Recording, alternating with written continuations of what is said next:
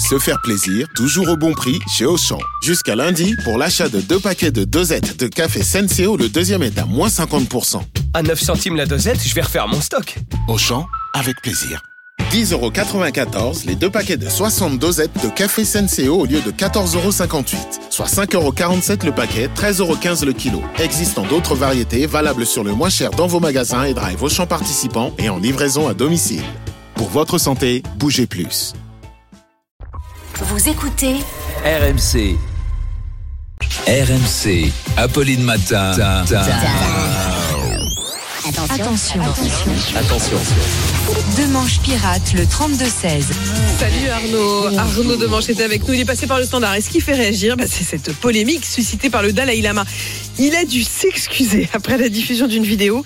Un enfant vient pour lui demander un câlin. Il l'embrasse sur la bouche et il lui demande de lui sucer la langue. C'est pas moi qui fais l'actu. Hein. Je suis désolé. Ça commence à être très long d'ailleurs ce 1er avril. Mm. Normalement, c'est juste pendant une journée qu'on lit des news qui ont l'air de n'importe quoi. Mais 11 jours, euh, ça fait beaucoup. fait- hein. Mm. Alors, la scène est malaisante à souhait. Autant 7 ans au Tibet, c'est un bon film. Mm. Par contre, moins de 18 ans au Tibet, réalisé par Roman Polanski, c'est pas le genre de vidéo qu'on aime voir. Et ça fait réagir. Alors, Nelson Montfort nous dit En Apolline, les bouddhistes refont leur retard sur les prêtres fous qui aiment bien les petits enfants de cœur et les imams zinzins qui veulent marier des fillettes de 9 ans. La compétition se resserre. Et en même temps, quelqu'un qui a lama dans son nom, on se doute qu'il va faire n'importe quoi avec sa salive. He's going to do the n'importe quoi, the old man qui bave. Alors, devant le tollé, le Dalai Lama a présenté des excuses publiques dans un communiqué où on peut lire cette phrase.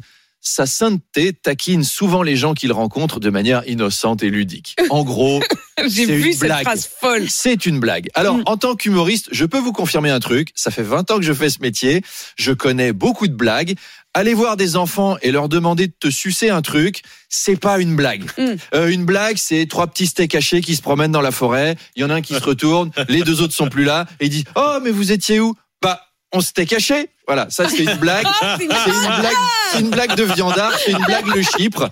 Mais si les, si les steaks hachés se promènent dans la forêt, il y en a un qui se retourne, il voit un enfant, il dit suce ma langue. Vous voyez, la chute marche pas. Bah non, Voilà. c'est moins bon. en bouddhisme, je m'y connais pas trop, mais en blague, je pense pas me tromper sur ce coup-là. Mais on débriefera un peu plus longuement à 8h20. À tout à l'heure. C'était innocent et ludique.